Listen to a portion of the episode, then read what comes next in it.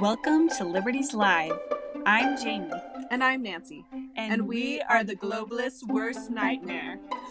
We're homeschooling Christian mothers, and we are doing our part to build the kingdom of God on the earth by bringing liberty and responsibility home. We're so glad you're here.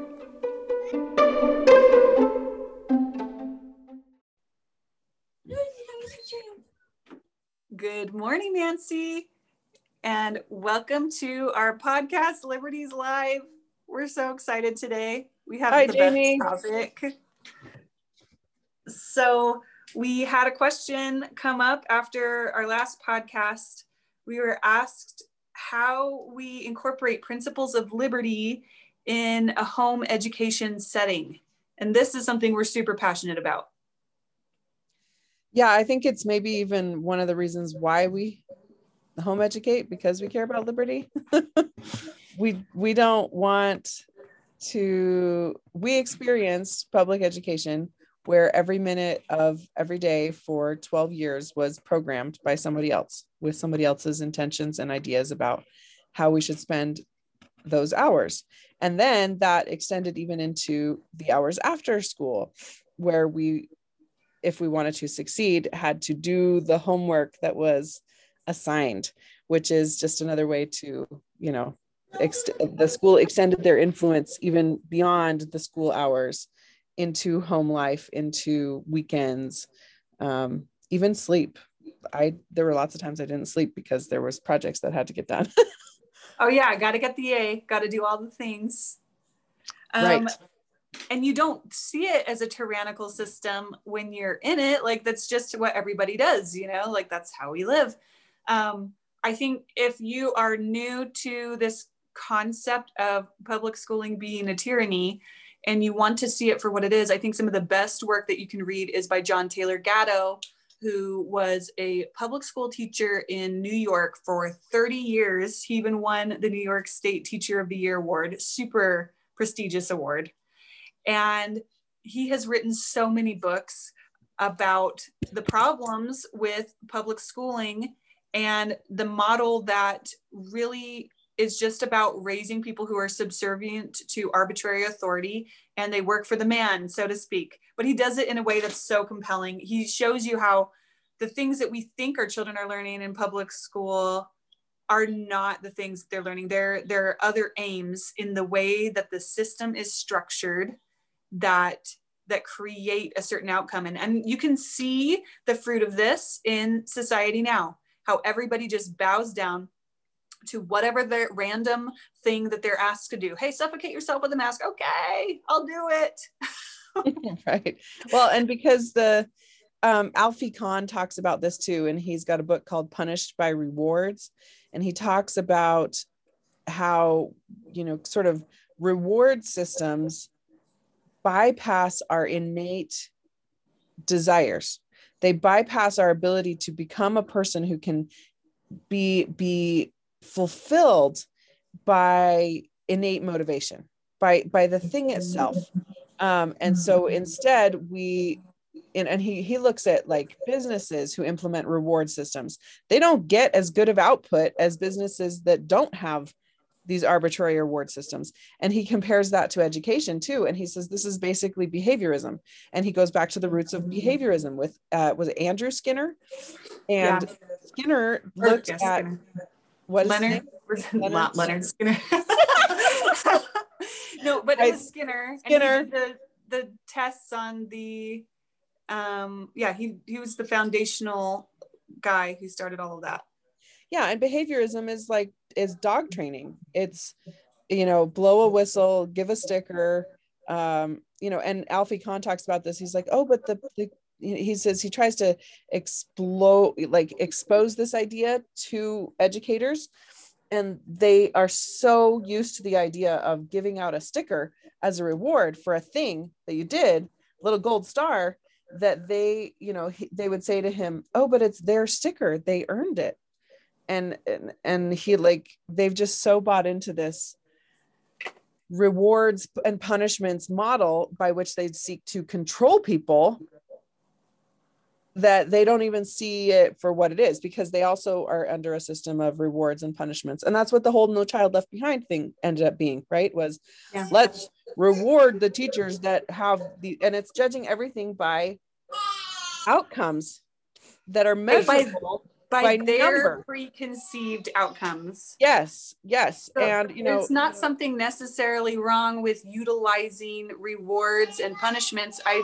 would be hard pressed to find a parent who doesn't utilize that in some form or fashion. Like, okay, if we can get to this place, you know, like this will be the thing. But it doesn't make sense when they're totally separated from an outcome where the children is actually invested and that it's connected to the actual thing. We'll be like, hey, I'll give you candy if you're nice to your sibling. It's like, how does that have anything to do with this thing, right? We want to improve the relationship between the kids. We want to help them navigate this difficult thing. Giving candy is an outside reward that's totally unrelated right? it has nothing to do with that. I, I will sit you in front of a TV. You can watch a show. If you sit here and do this this worksheet, it's like no. My goal is to help my child build these skills and be competent. Sitting in front of a TV as a reward undermines that because I know it harms their brains and it, it, I get to pay for it later when they're all psycho from staring at a screen, you know? Cranky, cranky. Yeah. Well, and I think so let's let's look at this a little more. When we I think there's there's a sense in which we desire we, we like the system of rewards versus punishments because we feel like oh well this is consequences. Yeah, consequences are a real thing. Consequences are a natural thing um you know there's if then there's cause and effect. Those things are real. That's that is normal. That is reality. And there's the law of the harvest. You can't reap what you don't sow. You yeah. can't you can't reap more if you don't prune properly. You can't um you know have a good yield if you don't. So yeah there are if then statements. That makes sense. But not if you do this arbitrary thing that won't actually lead to you loving and taking responsibility for your own education then i will reward you with something of that is uh, you know what is going to turn into garbage on the floor a sticker a pencil um right. you know and like those things can be fun. Well let's not let's not be fun suckers. Those things can be totally fun. Like if i know that i'm going to I don't know, earn some money by doing doing some good work, that is a good feeling. Being like, okay, yeah, and then uh, you know, kind of looking forward to what you're going to do with it. That is exciting. And but that's the maybe a little more nobody's holding that over my head and threatening to remove it if I don't comply with their wishes. right. Right. So, I mean, there's definitely a, a balance, especially when you're looking in a home setting. I've been I've thought a lot about um, there, you know, the family is kind of a unique application of individual human rights um, because it involves multiple people. Hold on just one second, Nancy. Okay.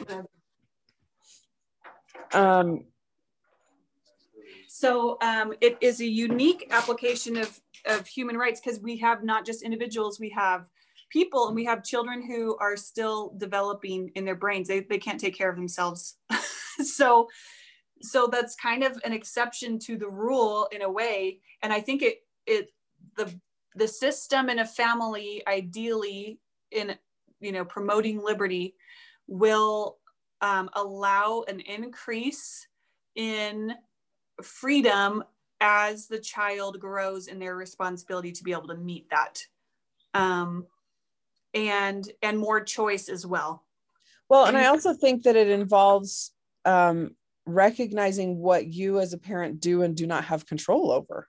I don't get i don't have control over my child's um, thoughts or emotions or attitude. I can have influence but not control.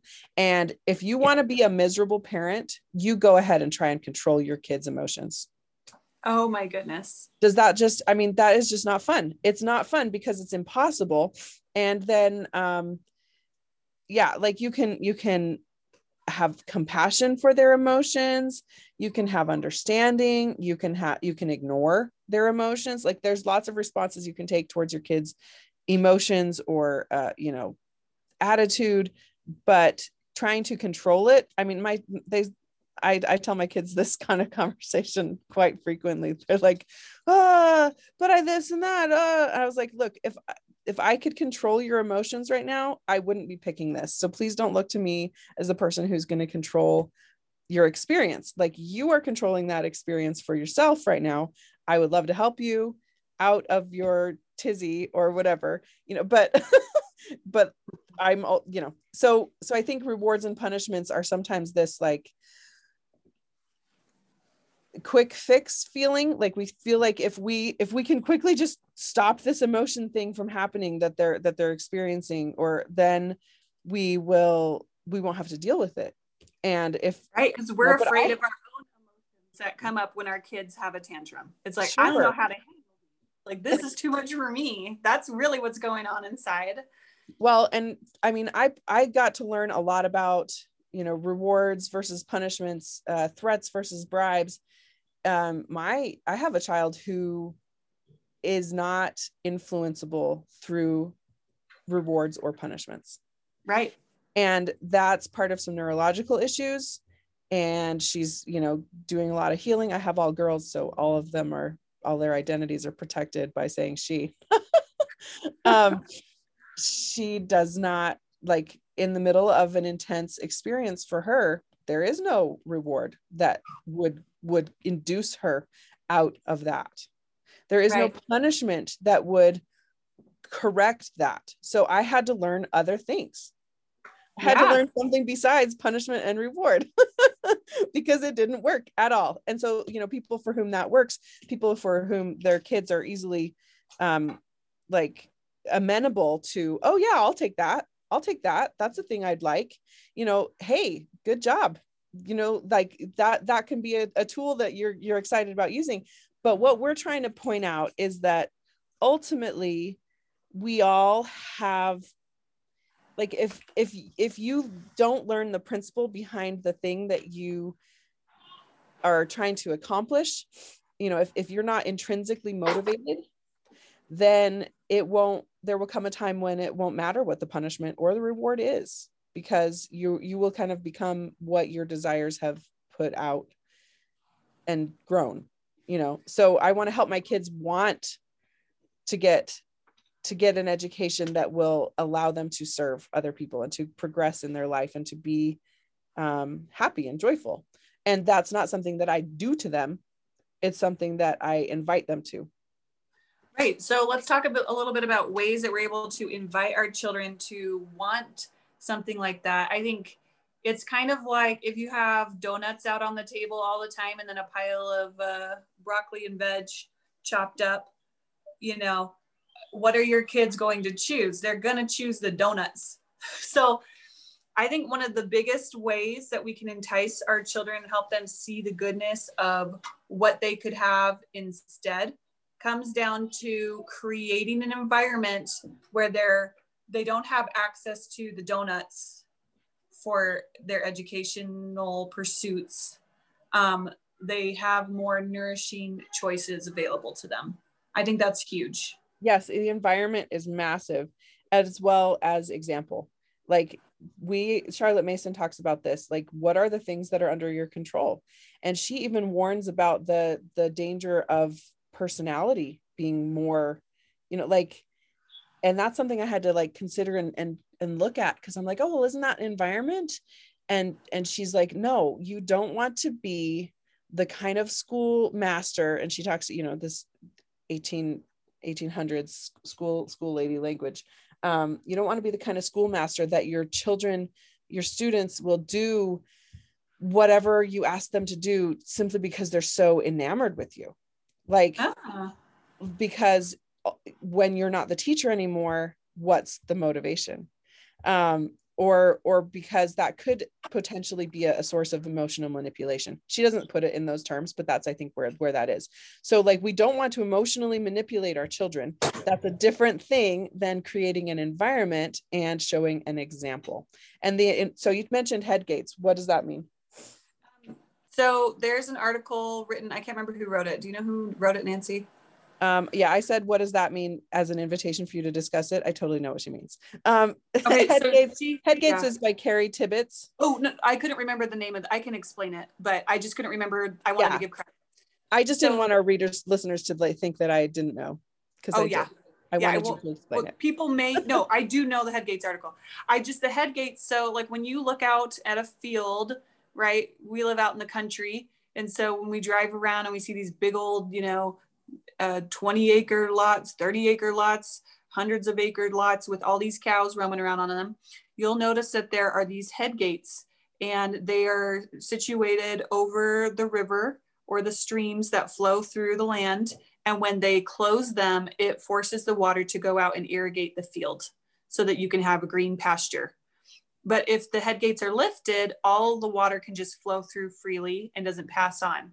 And so the idea is that a head gate in our home can be dropping a head gate to be able to irrigate our pasture. It means that, like she gave lots of examples, but we, we can talk about some of those. Um, I think one of the biggest ones for sure is uh, screen time, especially uh, screen time without a purpose, where we're just sitting and having um, digesting whatever is produced. My my husband also he's also been anti what he likes to call Vegas toys for a really long time. you know, like you click a button and then it's like fireworks, explosions, all the things. Like we did Vegas nothing like to do that. He's like, my kids need a car that I built with them myself, and they will make the sounds for the car, you know, and they will wood burn the wheels. Like, great, that's awesome. Um, so, but there was a great article I read a while back about this woman who had a child with no toys. It was like the boy with no toys.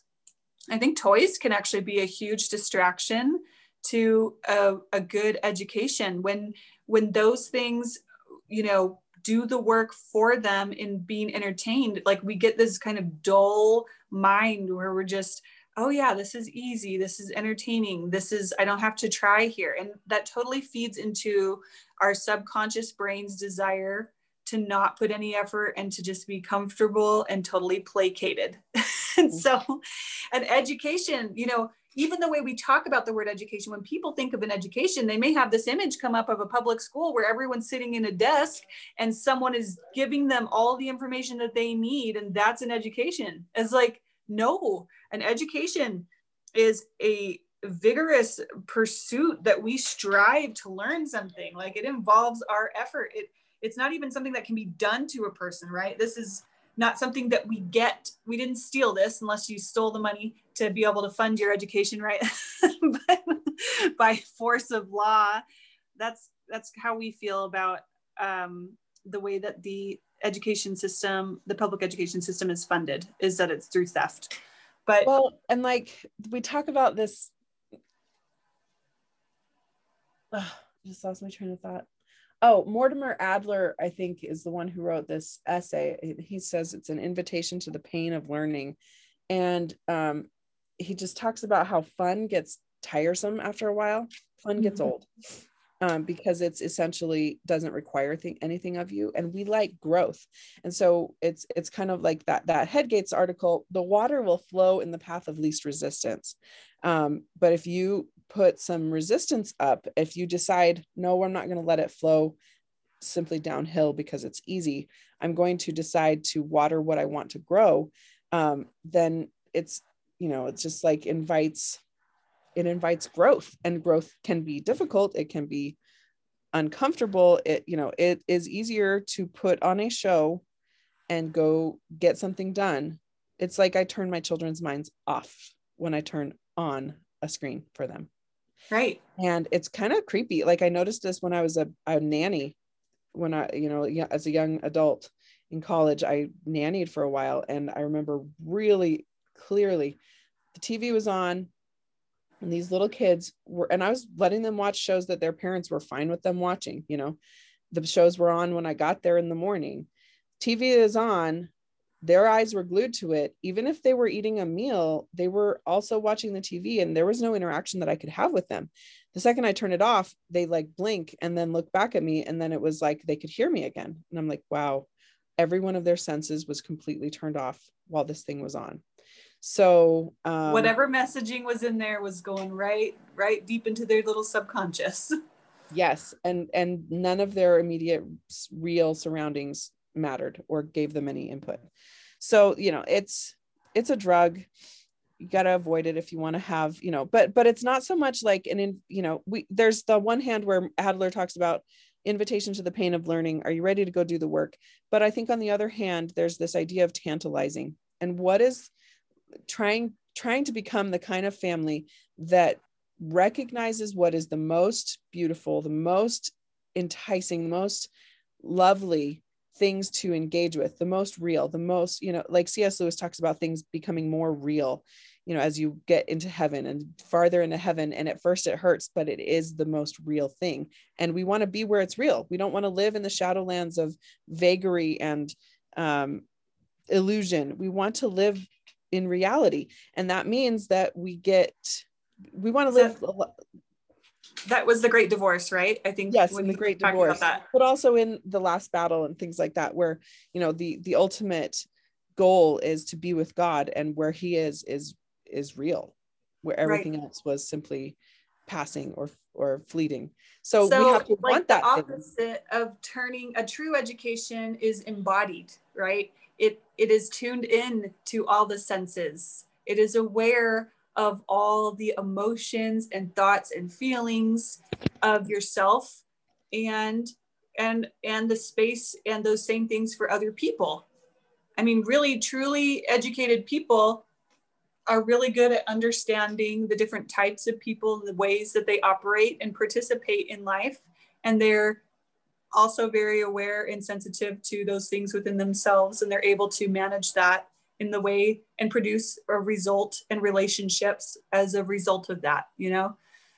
And so like anything yeah it's not a de- education is not the sum of the facts that you know. Right it's not just oh i have these skills. You know that's kind of where i see people it's like oh i just have skills. I you know can i just uh, if i just learn how to make the money then you know all the thing dreams come true and it's like well where is this the spirit of having money like yeah, money can buy you lots of things for sure, but it's not the same thing as having a rich life where you're in tune and aware of deeper truths, you know? Where well, and are able to serve more and uh, make an impact and a difference and create something beautiful.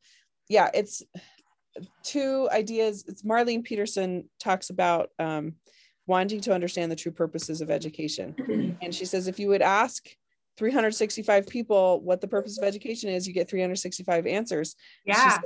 you know is it career and college ready? Is that what you think that the purpose of an education is? Because that's what the federal government defines it or did in the last dec you know decade and a half. Career Speaking and college that, Nancy, have you heard about how i think it was washington state university and stanford probably others are following are requiring the covid vaccine for uh, being able to go to college wow Wow. Talk about talk about, you know, it's like, okay, well, we don't need your debt. it's time for another system. It's right. time to say one that doesn't you don't require, want your tyranny. yeah. require unnecessary requirements. Um yeah, so is it but she she postulates that she wanted to know God's purpose of education and she said she yes that it's to prepare children to live lives of maximum joy and I think that contrast that with career and college ready. Is not the life so more sterile. than the body? Is not the, you know, like there's more to us than than our body. We don't yeah. just need food and drink and a place to sleep. We we are created to live lives of joy. And yes. um which include both service and rest. Something that I had that I have worked on a lot in the last couple of years is deprogramming my need to feel like if I could produce more, I was worth more. You know? That's a communist principle. I know. And that's a that's Marxist totally, philosophy. But we, that's exactly what we teach in public school, right? I get my grade, then I'm worthy. And um, and I do the work and like people ask me to do stuff, you know, it's like, am I able to also just say no and to rest in that? Like I think being able to be free means you have a will where you can say yes if you desire to say yes and you can say no if you desire to say no how many people know how to say no well like we don't want to take that away from our children yeah they weren't allowed to say no and and there there is a sense of which we want to teach our children to disagree appropriately and we've had conversations with our kids just in the last week of can I just say I want to disagree and not just say disagree appropriately? Like I'm not yelling at you. And I was like, okay, that's where I want to have the boundaries is let's treat each other with respect. But if you want to say no, you can you can disagree and we can have a conversation. Um, that takes a lot, it takes a lot of uh, you know like a, a new way of looking at your kids they are not objects to be acted upon they're people who right. also get to choose. And sometimes they won't choose what you want them to choose. Mm-hmm. And as long as you are, you know, you're still in charge of the boundaries. You know, my kids don't have cell phones and never will. They have old, old dead phones that they can listen to audiobooks. Um, yeah. They have a big backyard they can go play in. They have fantastic supplies. library. Oh, so many books, so much art supplies. Like, yeah, I will dump money on a new art notebook because you carefully filled up that last one really trying to develop your skills with these watercolors like how fun i'm more than happy to go buy you another notebook um you know but that involves them being able to say no i don't want to do that thing right now and me being okay with it not being a message about how i'm failing as a parent to educate my children Right. No, for sure. And I, I want to definitely give credit to Nicholeen Peck and her book, Parenting a House United. She teaches a really good way of building a family government. And I think, you know, not everybody loves Nicholeen's approach because she's pretty, she's very consistent and very structured and organized. And so depending on where you're at on that continuum of like, like super classical versus maybe like a unschooling kind of parent on the spectrum it can feel a little stifling but i think the principles that she teaches are huge and it really comes down to like okay what is our family vision? What is our mission as a family and our goals for each child? And we talk with them about that. We have discussions you know in meetings and things like that. We like we have an open discussion and we create a family system of governance where we present the problems and we discuss solutions amongst ourselves. I mean, sometimes as a parent, depending on the age of your children, you'll need to come with some solutions to discuss with them and see what they, you know, present it to them so they can think about it. Because um, you are the parent, you're still the one leading. But um, when they know that, like, this is the way of the order and the, the laws of the land in our home, and we understand why, then it makes all of the difference. And like the same things that I ask my children to do are things that I do in my own life every day. My kids are like, Mom, well, do you do music? I'm like, Yeah, I practice. I play the piano. I love to do that. Or I sing, you know, or dance or whatever. It's like, Well, do you do science? Yeah, I do. Look, I'm studying this permaculture um, course or whatever. You know, my kids, like, I definitely make it relevant to them. I'm like, This is about we practice some skills. I have my own little system that I've developed over, over the years. Um, but um, as much as we can incorporate those things into projects that they're passionate about, that they're taking ownership of, they're like, can this count? I'm like, yeah, you did the things, you know, you did the observation. This was, this fills the requirement. We just want to have, you know, and I say requirement, it's not even required. Like if they don't do it, then they don't get the benefit of that, you know? Um, but well, I, just, I love how you talked about like getting a sense of the vision. If we start with the vision, what is the ideal? What is the purpose? Understanding why, then you can start to reach toward a mission. And this is a, a, lecture that I got to learn and to teach from my Leadership Education Mentoring Institute class. And I got to teach these 14 to 16 year olds about VMASK, vision, mission, abilities, skills, and knowledge. And public school starts on the other end of the spectrum. It ignores all the knowledge. It ignores the vision. It ignores the individual, unique child of God that's sitting in front of them that has a unique mission from God that has nothing to do with that person. Like the state did not give the, the you know, does not grant permission to to live. Um, so you they start with the knowledge and the skills and the mm-hmm. abilities and completely ignore the vision and the mission. Whereas if you start with, if you build the foundation on a vision of identity that is whole and that is unchangeable, your worth is unchangeable, whether you get A grades or F grades. Hence, the need for grades is moot. You don't longer need grades anymore because you either achieve what you set out to achieve or you didn't and it's okay to fail and it's okay to learn something from that. Mm-hmm. um, and you're it's all about just growth growth and and um, reaching and striving and to strive to seek to find and not to yield.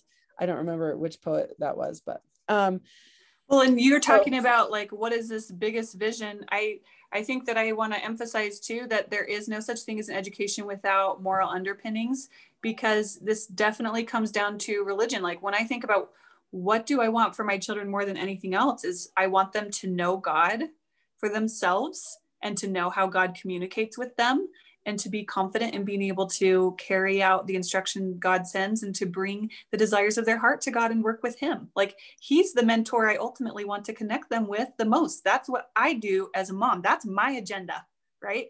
Yeah. And so I look at how do I do that in every aspect of what we decide to include and when when we are choosing an education that is godless that also sends a message yeah. when the the the people that we're encouraging our children to trust through through rewards and punishments for an arbitrary authority to a bell that rings and and with hand raising and, and spacing of desks and and so much of our behavior even i was just thinking about this morning i woke up and I was just snuggling with my sweet little baby this morning in bed.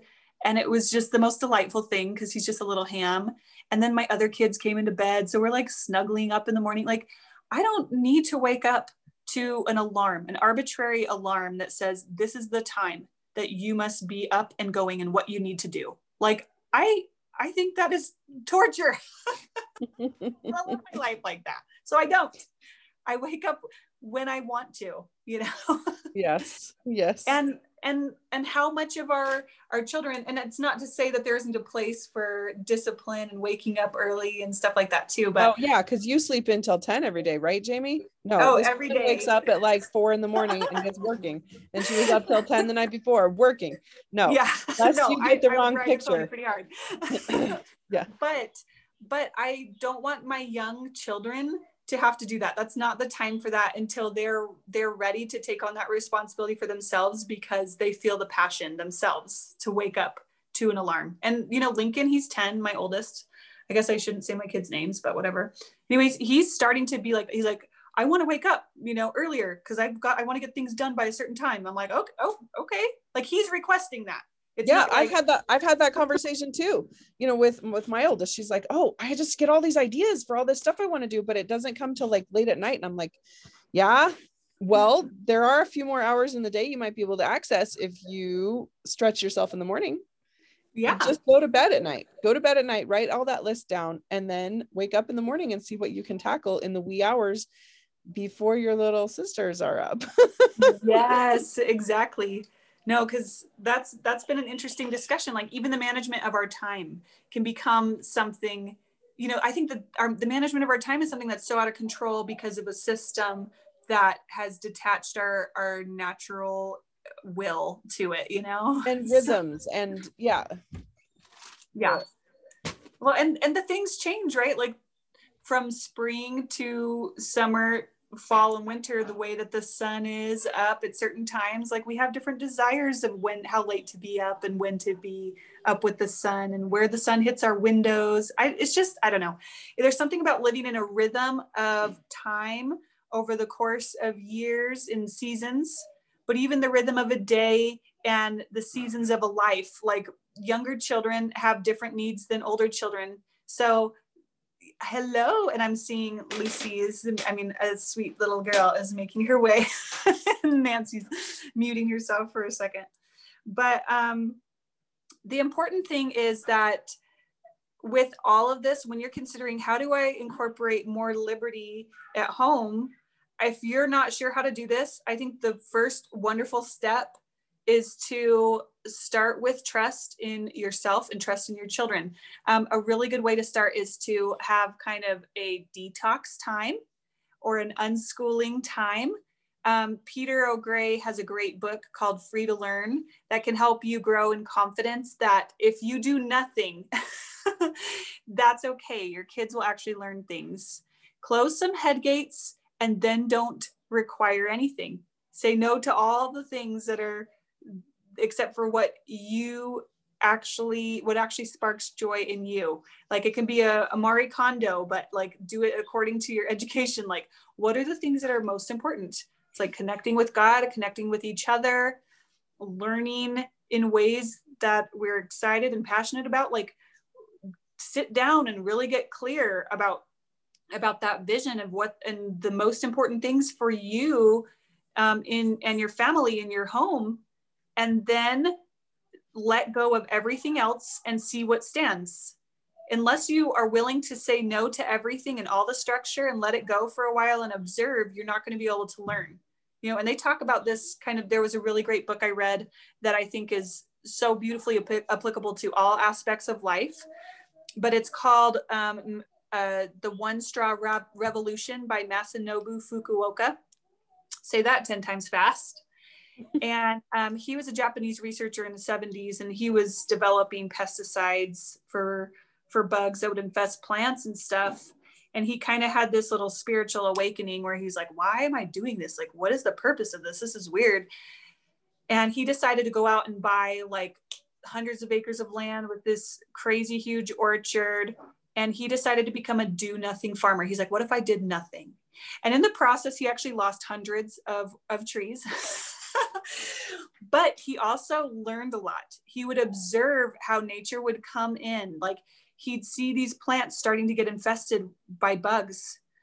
And you know that would be the place where he would want to spray something with poison before, but he's like, okay, I'm going to just do nothing and see what happens. And then he saw that tons of spiders would come in and the spiders would come and eat all the bugs that were infesting the plants and take care of the problem. And then next, they would see that webs would be covering everything, all the plants. It's just like, you know, tufts of, of, of webs because of the spider population taking care of the, the bugs that were eating the plants and he would do nothing about that and he'd wait and then the wind would blow them away and i've just been i love thinking about that and i've made that a priority in my home where something is stressful to me where there's a battle ensuing that i don't like i'm like okay i'm going to do nothing about this for a while and i'm just going to observe what happens. And um and as i let go of the reins and allow myself to just observe I learn what actually is important and what isn't so that I'm able to operate from a place of trust in knowing that things will take care of themselves instead of from a place of arbitrary fill in the blank solution to this rando problem that that somebody else said was a problem but it's not actually a problem. So um, that's something that i love to do is to to say well what can we just let go here for a while for a time so we can get clear? Like um, your children are built for learning. They're built for creativity. They're built to explore and and to experience life. And when you close off the head gates to some things that um, are maybe not as nourishing they will direct themselves in things that are um, more expansive to them. And you know i think a huge key component of being able to express this and demonstrate this for our children also is to do this ourselves as individuals to be willing to um, put ourselves out there and and pursue an education for ourselves. What sparks joy in your heart as a mother? What what do you love to learn about? Like can your kids articulate the passions that you have as um, well, and maybe there's not only mothers listening. I imagine that many of our listeners are mothers. Maybe there's fathers too, but um, or people who aren't parents. I don't know who might find this podcast, but um, my kids know about the passions that I'm pursuing and my bigger whys and my dreams and my visions, and I share those things with them. And they so they're like, oh yeah we're we're all working on our visions like we're all working on our projects and our dreams and our things and and we refer back to our core book right which is uh, the standard works. We have the scriptures. We have the Bible and the Book of Mormon and the Doctrine and Covenants and the Pearl of Great Price. We read those things together as a family every single day. To that kind of centers us um, in core beliefs, and then we orbit around that, and everything is ties into that. You know, when people are like, "I just want to separate," why? I don't understand why people would want to have you know religion and schooling together. It should be separated. It's like it's not separate. Everything is one. Everything is whole. Like whatever you believe and that's your core belief i would hope that that your whole family program you know and and program isn't even quite the right word but like whatever you're doing culture the environment yeah, your culture way you yeah. live your lifestyle. That would be evident right? And that's you know thomas jefferson education is leadership education and we we use that too and one of their key tenets is inspire not require and another one of them is you not them. And i think a huge way you inspire is by doing it yourself and then your kids are like oh yeah that's what mom does that's what dad does well and that's the i i talk to homeschoolers who are just kind of dipping their feet in it and it feels weird because I know what that moment was like. I can remember that very vividly. And I really haven't been doing that this long, but long enough to know that if you want to be confident in explaining, oh, Oh, back. okay. If you want to be confident, I'm to finish Nancy's thought. We'll see if I can can catch it. She's got to help one of her kids for a second. If you want to be confident in being able to explain something, then live it yourself. You know, um, I think Nancy, she quoted that beautiful quote from Marlene Peterson about the purpose of education is to step into joy. Um, I think if you're just starting on this home education path, um, a lot of people want to ask questions about, well, like, how do I figure out the cur- curriculum for my children? How do I know what they need to know? And it's like, well, what brings you joy? What brings your child joy? Those are the things that you need to know. That's going to help you be guided more than anything else. And um, and being able to let go what doesn't spark joy in you and and then know that whatever you do choose that requires more discipline is like a, a choice that you're fully accepting and and that you understand your whys behind it is huge um Nancy is is off to take care of her kids. And so I'm going to just go ahead and wrap this up. But I just want to offer you this idea that if you're afraid and you're worrying about doing it wrong, know that um, that you can't like you're number one responsible for the environment that that you provide for your children but ultimately every single individual is responsible for their own education, including your children. And an education is broader than just the knowledge. It includes a vision, it includes mission, right? It includes skills, it includes all of these things. But starting with a vision first and allowing that space to be open to all the possibilities for a time and observe is going to be huge and being able to figure out how you want to structure the um, the culture and the the government, sort of, so to speak, um, to use kind of a tainted word, right? Uh, the the system of order that is in your home, and and you are the right parent for your child. You are the one who knows your child best. And if there are other mentors or people that you're going to want to bring in to help your children in certain areas, you'll be able to find them and to work with them and create whatever it is that you need as you need it. Uh, I think we're going into a future where this idea of taking charge of our own education and our children's own education and our place in society is only growing. And we're going to see that continue to expand and have more and more uh, community support for living this you know lifestyle. I i saw some articles recently i can't remember the numbers but uh, homeschooling has gone up dramatically. And um, that's only going to continue to increase.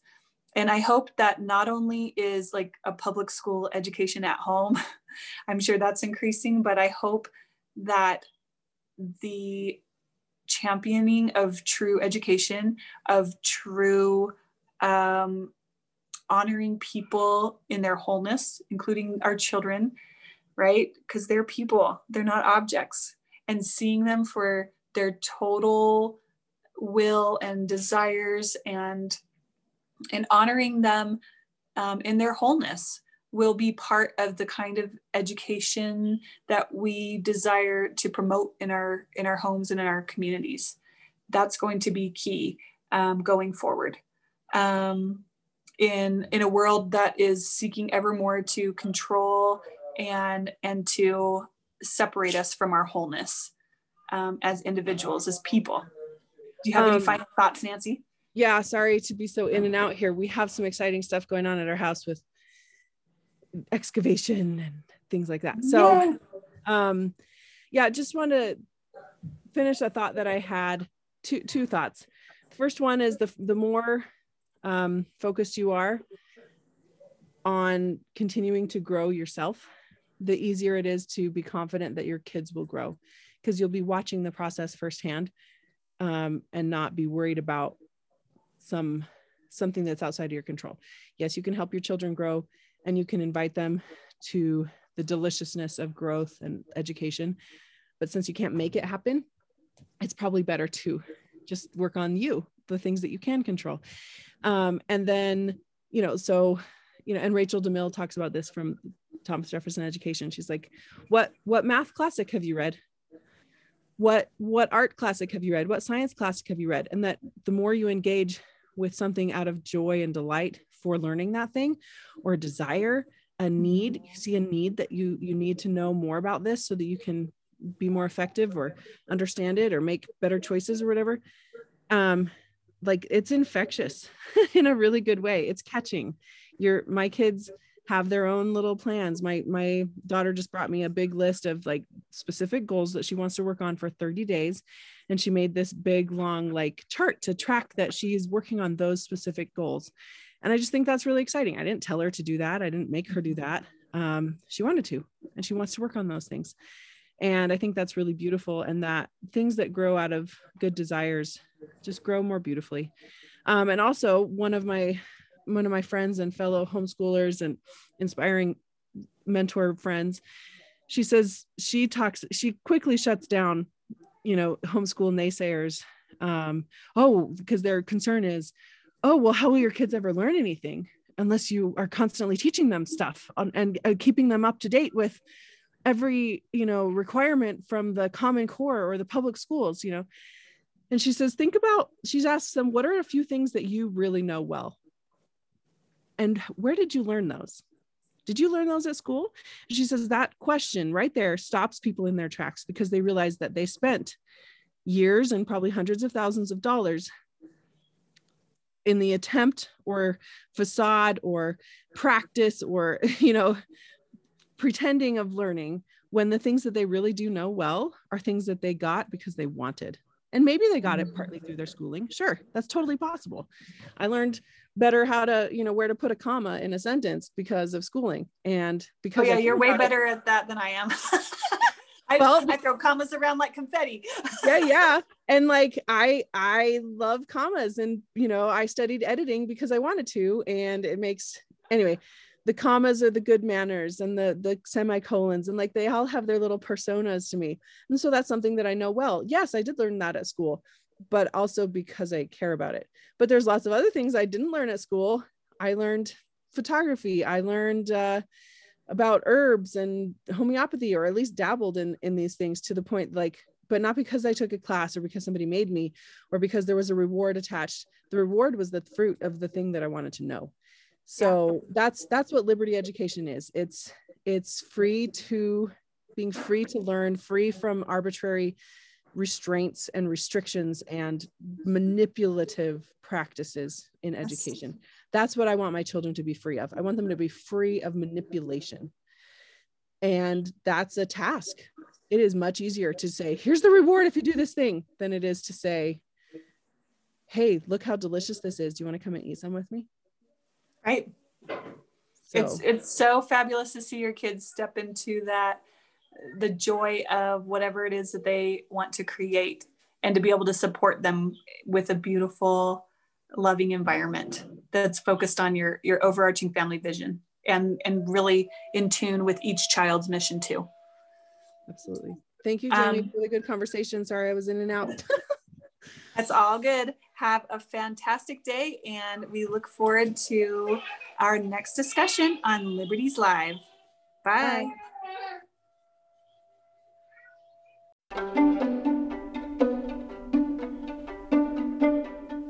We hope you enjoyed this episode of Liberties Live. Join us next week for a fresh and relevant discussion on how to live whole and be free.